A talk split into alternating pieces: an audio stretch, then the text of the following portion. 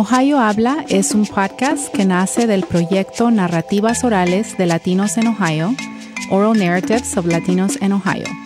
Exploramos la experiencia latina con entrevistas en español, inglés y spanglish.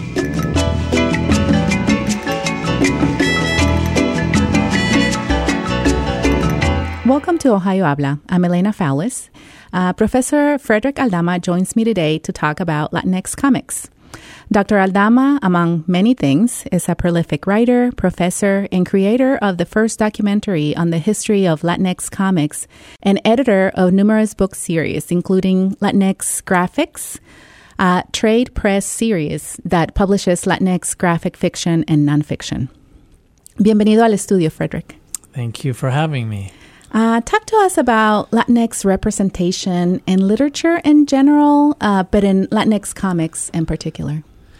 Yeah, so, you know, we've had a very odd kind of, as you might imagine, history in literature, in mainstream literature, in that we're usually pretty stereotypically depicted, or usually we're the um, space of kind of white transcendence and mm-hmm. transgression, actually. So, like in literature, you think of, or I think of something like On the Road, uh, you know, something that students study all over the country. But the big kind of moment for the white protagonist, Sal, uh, Sal, is when he crosses over the border into Mexico mm. and kind of realizes his humanity in and through that brown space. Mm. And then it's kind of reborn. And that's a pretty typical trope in the way that Latinx brownness, right? Latinidad is. Mm figured in the literary imaginative in this country. Um, see a lot of that too with mainstream comics mm. and the way you know Latinxes are either buffoons, sidekicks, a kind of mm. uh, criollo, kind of Zorro savior figure um, in mainstream comics, pretty typically. Now, in the 70s, we started to see some interesting uh, characters like White Tiger, much more complex, very rooted in his. He's a Boricua, mm-hmm. you know, um, superhero rooted in his Puerto Rican U.S. Puerto Rican identity, and he's amazing. Um, George Perez, you know, drew that for us, and it's a really incredible moment in mainstream comics where we get a fully fleshed out Latinx character. But even today, we still see, you know, characters, uh, you know, that like Vibe and others that DC and um, really doesn't t- do too much with in terms of complexity, background. Mm-hmm. They're just kind of thrown out there, and if it sticks with readers and DC makes money, then they'll keep at it, and if mm-hmm. it doesn't, they sort of pull away from it. But the really exciting stuff is happening with the Latinx comic book creators. Mm. And that's where we're really seeing you know, Latinidad in all its complexities and all of the kinds of ways that we exist in terms of language and phenotype and ancestral background and history mm-hmm. all really come out. So that's the vit- vital sort of core of comics for Latinxes today. Okay. Um, so, what are some of the common themes or concerns expressed throughout this genre? Yeah, so especially coming from our community of creators, there's a whole range, uh, mm-hmm. but very often, you know, whether it's a superhero character or a more kind of independent alternative story that's in, set in and around a Latinx character, it's really about getting our stories and voices and experiences, our histories out there. Mm-hmm. So even um, you know, Carlos Saldana's uh, comic called Burrito, which is an anthropomorphic superhero, right? Mm-hmm. Um, a little uh, burro, a mm-hmm. donkey that's mm-hmm. a superhero. You know, it's it's not Disney, right? Mm-hmm. It's definitely someone who wants to have this comic book character that's a donkey, but who is very concerned with so- social issues like you know, the problems with undocumented peoples, et cetera, et cetera. Then you have, you know, people that are just coming right out of the gate, like Eric J. Garcia's Drawing on Anger, which I published in the Latinographix trade press that you mentioned at the mm-hmm. beginning of our talk, you know, where he's just, look, I want to reveal the all of the kind of corrupt um, decrepit social tissue that's sort of surrounding us as Latinxes in this country, all the vitriol, um, the history mm of you know um, punishment and surveillance on our peoples. So yeah, it's a wide range and stories coming out of Puerto Rico, stories mm coming out of you know Texas, mm-hmm. California, mm-hmm. all over that are regionally rooted and and interested in the populations there. It's everywhere. I do like uh, what you said is taking back our stories, right, uh, from our own perspectives, and and we saw this in literature and in, in Latina Latino literature, you know, in the seventies and the eighties. The nineties was a big like boom, right, and and um, so some of the common, common themes then was coming of age, this coming of age stories. Uh, do we also see this in Latinx, or are we moving um, beyond that? Yeah, no, definitely the com- that's yeah, it's it's interesting.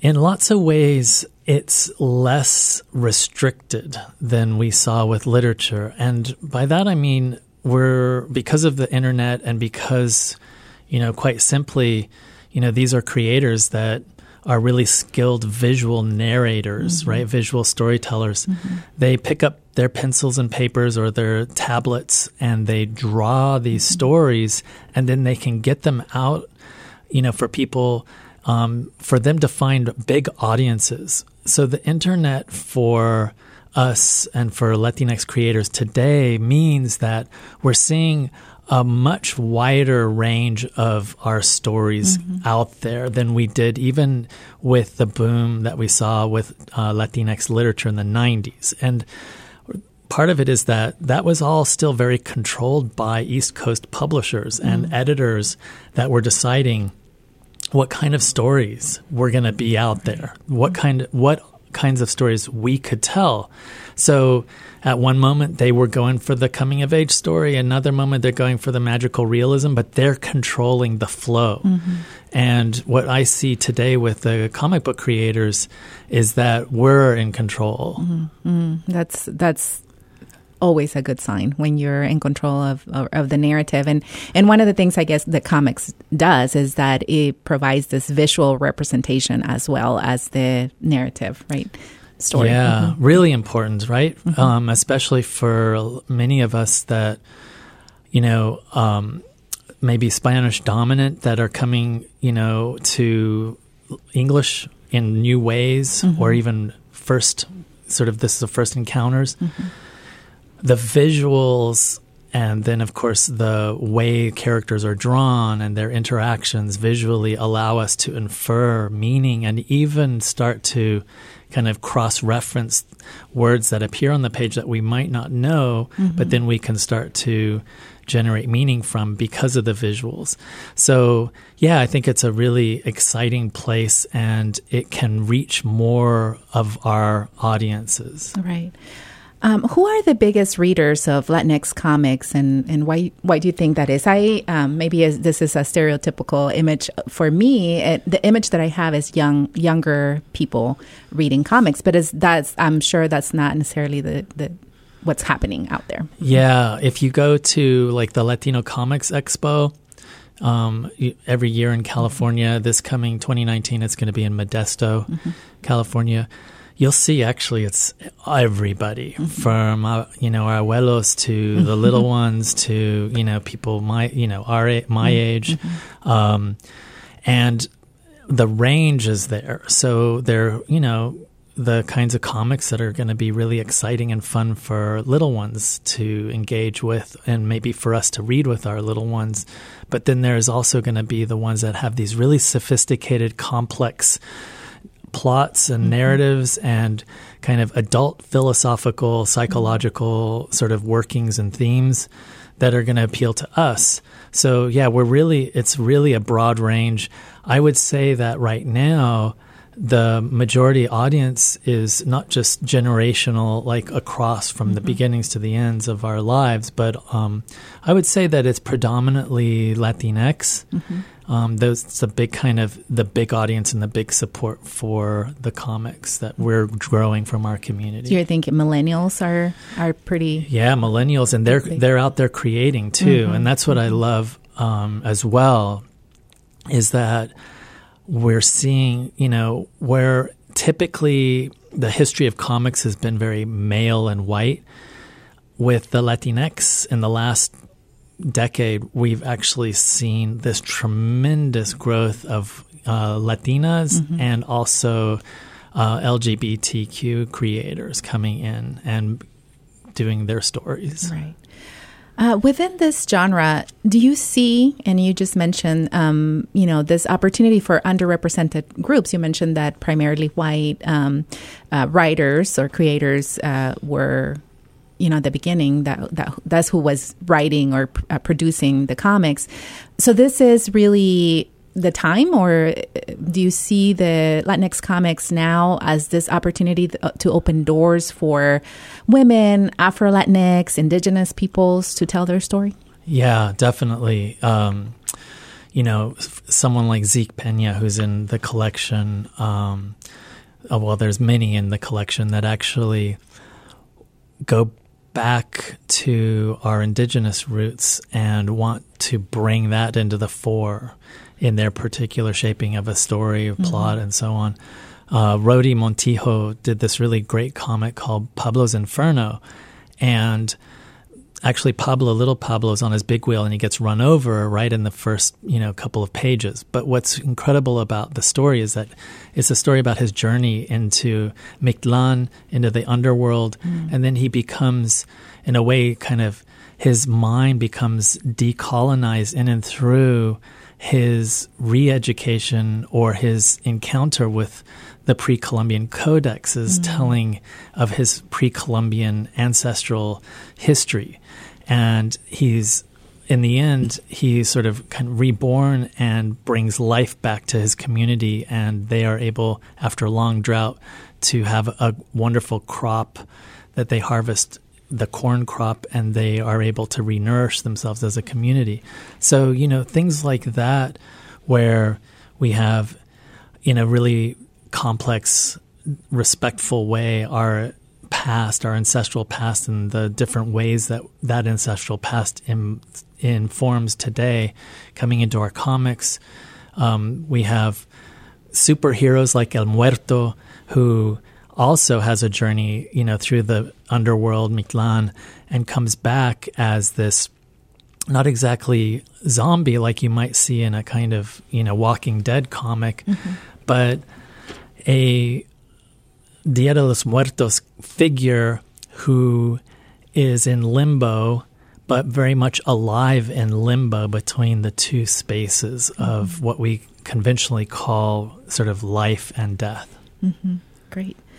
Um, so tell us about um, your most recent edited collection, Tales from La Vida, a Latinx comic comic anthology. What do we find there? Uh, tell us a little bit more about this. Yeah, so volume. years ago, um, I had first the idea that I wanted to launch a trade press series, the mm-hmm. Latinographix, with OSU Press, and part of it was that while the internet has been this really important emancipating space for us to find our audiences um, as comic book creators, there is still something to be said about these books being in libraries for kids, for adults, you know, to find and sit with and really kind of have the texture of mm-hmm. the book with them, right?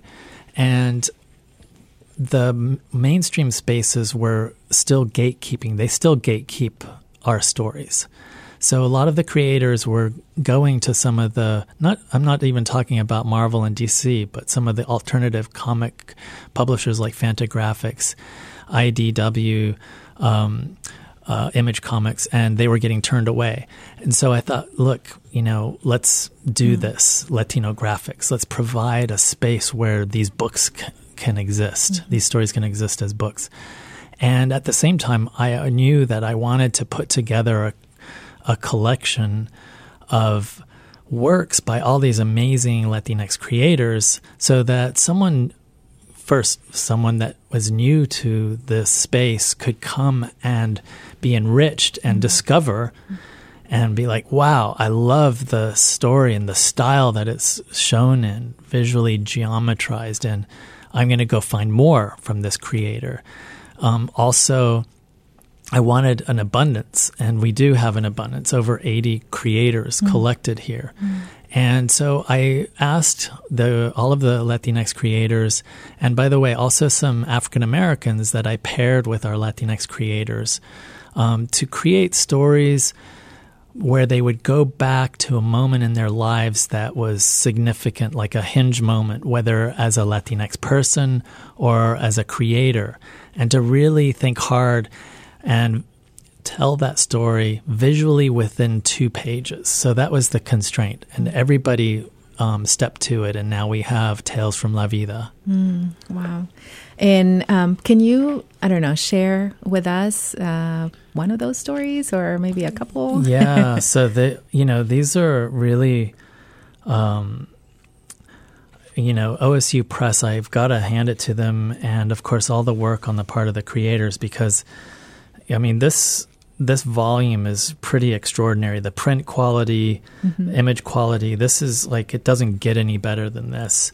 And you know, and you have some black and white and some color. Yeah, so full color um, and black and white.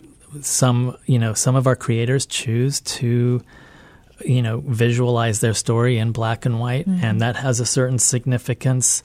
Um, you know, black and white as you know, asking us as a reader to kind of fill in the color mm-hmm. and the emotion that color evokes. Mm-hmm. Um, but then there, yeah, there's some that are full color, or there's some with a limited palette because you know very intentionally the creator wants to use that limited palette to also convey meaning and mm-hmm. also trigger certain kinds of emotion. But yeah, a couple of them, but I'll highlight one here, Que Significa by Ivan Velez Jr. You know, this is in many ways a very conventionally laid out comic, two page comic in terms of panel. Mm-hmm. You know, it's um, you know, you, we're either moving from square panels to rectangular panels, but very the layout itself of the panels is pretty conventional, but what goes on within the panels is pretty significant. And he asks uh, Ivan Velez Jr., by the way, he decides to paint himself, mm-hmm. color himself in this sort of blue, uh, like an alien blue, that as the story unfolds, starts to uh, turn more and more um, light blue um, as he becomes more solidly fixed and solidly present in himself. But he asked the question, What is the most significant moment in my life as a Latino? Mm. And so, in many ways, he's repeating the constraint that I gave all of the creators. And he says, Aren't all my moments Latino? Aren't they all significant? Mm-hmm. Was it the moment I told my mom my pee stood up when I watched Hercules? So, yeah, was it the moment when he realized that, you know, he was actually gay, that he had a mm-hmm. desire for men? All that Spanish and fear pouring out of her seemed kind of significant, right? As when she found out this, she became very like horrified, and the visuals project that, portray that. Mm-hmm. And then he goes through all of this and he says, or was it, how about all those years when my mom got deeply into Santeria, watching her and the others roll around the floor possessed by the spirits of the day? Was that the moment when he was, I am Latino? Mm-hmm one of many, right? But this idea that's really important that he's also connecting to a spiritual tradition right. that's very much a part of his Puerto Rican Latino-ness that's not Catholic or that's a blend, right? Mm-hmm. A syncretic mm-hmm. blend of Catholicism and, and um, Afro um, indigeneity. Are my Latino moments judged on significance or worthiness by the gaze of others? Mm. Is that how I come to identify as Latino? Through others, that social mirror? Mm-hmm.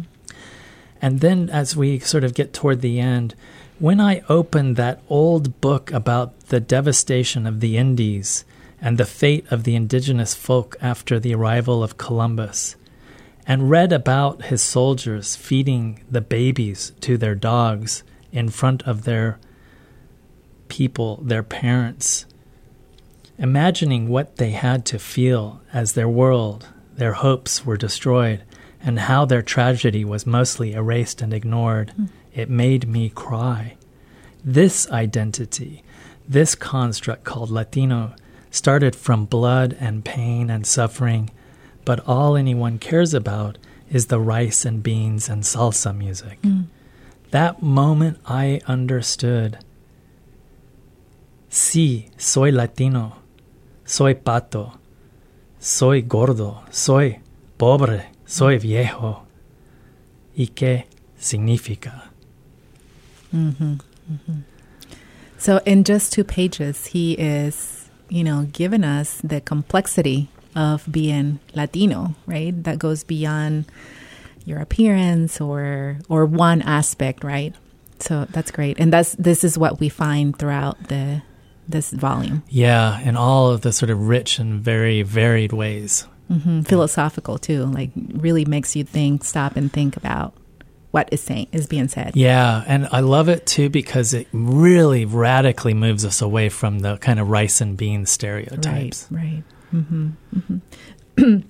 uh, Gustavo Arellano uh, one of your reviewers, uh, says that this collection, in this collection, we find humor, we find politics, and desmadre. Mm. And so I wanted to ask you, what's the most representative of desmadre in this collection? What does he mean by that? Yeah, you know, I think um, we could, you know, it, that's a really complicated question because, well, because visually there's some stories that are just like what is going on here mm-hmm. like mm-hmm. everything seems to be going on visually mm-hmm. and it's like a two page that's just actually no layout mm-hmm. no sense of how our brain is going to give order to all of this sort of mm. this chaos of imagery interesting but at the same time the verbal elements are so poignant and so strong that they give us an anchor, right? And they allow us to give meaning to this sort of multiplicity, this massive range mm-hmm. of of um, experience and material that we're encountering. So, you know, or it could be the reverse. It could be, you know, very ordered panels like the one that I just talked to you about, but that give voice to a very disordered, very uh, kind of textured, rough, chaotic, nonlinear, con- nonlinear mm-hmm. content. Mm-hmm. Yeah. Mm-hmm. So I would say that you know when you come to this, you're going to find all sorts of ways that the comics work with you know the order the linear and then the disorderly and the the sort of chaos of life mm-hmm. so this collection just came out uh, september right and so uh, is this the first volume of this series what's the plan for the future yeah so actually i launched Latinographix with a book called a diary of a reluctant dreamer by mm-hmm. alberto ledesma mm-hmm. and i launched the series with his book because it's a diary of a reluctant dreamer. Mm-hmm. It's the narrative, visual narrative journey of someone who spent a majority of his life without documents in mm-hmm. this country. And in telling that story, he also reaches beyond himself to the many undocumented Latinxes in this country. And visualizes, gives expression to the kinds of everyday fears, mm. the paralysis that uh, many in our community sort of experience every day. Mm. So I launched with him for that reason. I wanted to make sure that that was our first book, mm-hmm. and it's been remarkable. In fact, Ledesma mm-hmm. just received a big national award um, for the book, and I'm really excited. The after that, we had one from Ilan Stavans and Santiago Cohen about um, what's called Angelitos. Very, very tense, very complex re rendering of a history of Mexico City and the at once sort of care of an adult figure, and by abstraction, extra- extrapolation, the Catholic Church for children that have been orphaned and lost, and at the same time, the kind of vulnerability of those children in the hands of an adult who takes advantage. Mm. And so, another story that's we need to tell, right? Mm-hmm. That needs to be out there. And then, drawing on anger just came out. I mentioned Eric J. Garcia's basically his sort of satires that really kind of, you know, pull the the layers back on society. And this one, uh, we have you know a whole. I have a whole pipeline full of really great stuff coming out. Um, what's exciting to me is that we're you know getting stories in that will be out soon that are coming from Latinas, mm. you know Latinas, mm-hmm. and that's going to be an exciting moment to actually have books, comic books out there that are really the reconstruction of sort of reality in and through a Latina creator's mind. So this is um, coming up like a uh, female voices. Yeah. Okay. Yeah. And this is would be one and author or or yeah. a collection. No, so single authors. Single author. Okay. Yeah. Okay. Yeah. From here on, from here for a little while.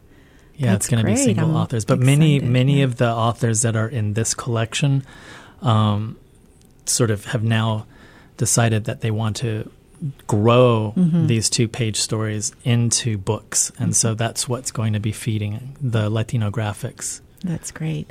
Uh, Frederick, what else would you like our audience to know about your work or about you or maybe even the classes or how to incorporate uh, Latinx uh, comics in, into the classroom?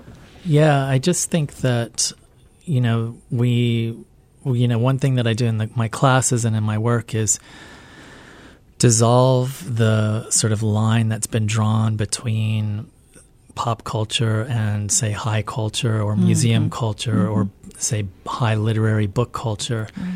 and that we can learn as much from a comic book as we can from something that is you know has been canonized yeah canonized esteemed as val- of value to read, you know, somehow sophisticated. So really, uh, sort of erasing that line that's been drawn in the sand. And I think you know our work in the classroom, our scholarship, and then our actual publishing of, you know, folks like the ones that are in Tales from La Vida and the ones that are in Latinographix can do that work. Okay, great. Uh, Frederick, thank you for this conversation and uh, for coming here to the studio to talk to, to, us about the work that you do. And congratulations on, on everything that you're doing. Thank you. A todos, gracias por escucharnos y recuerden seguirnos en Facebook y de compartir este podcast con otros. Hasta la próxima.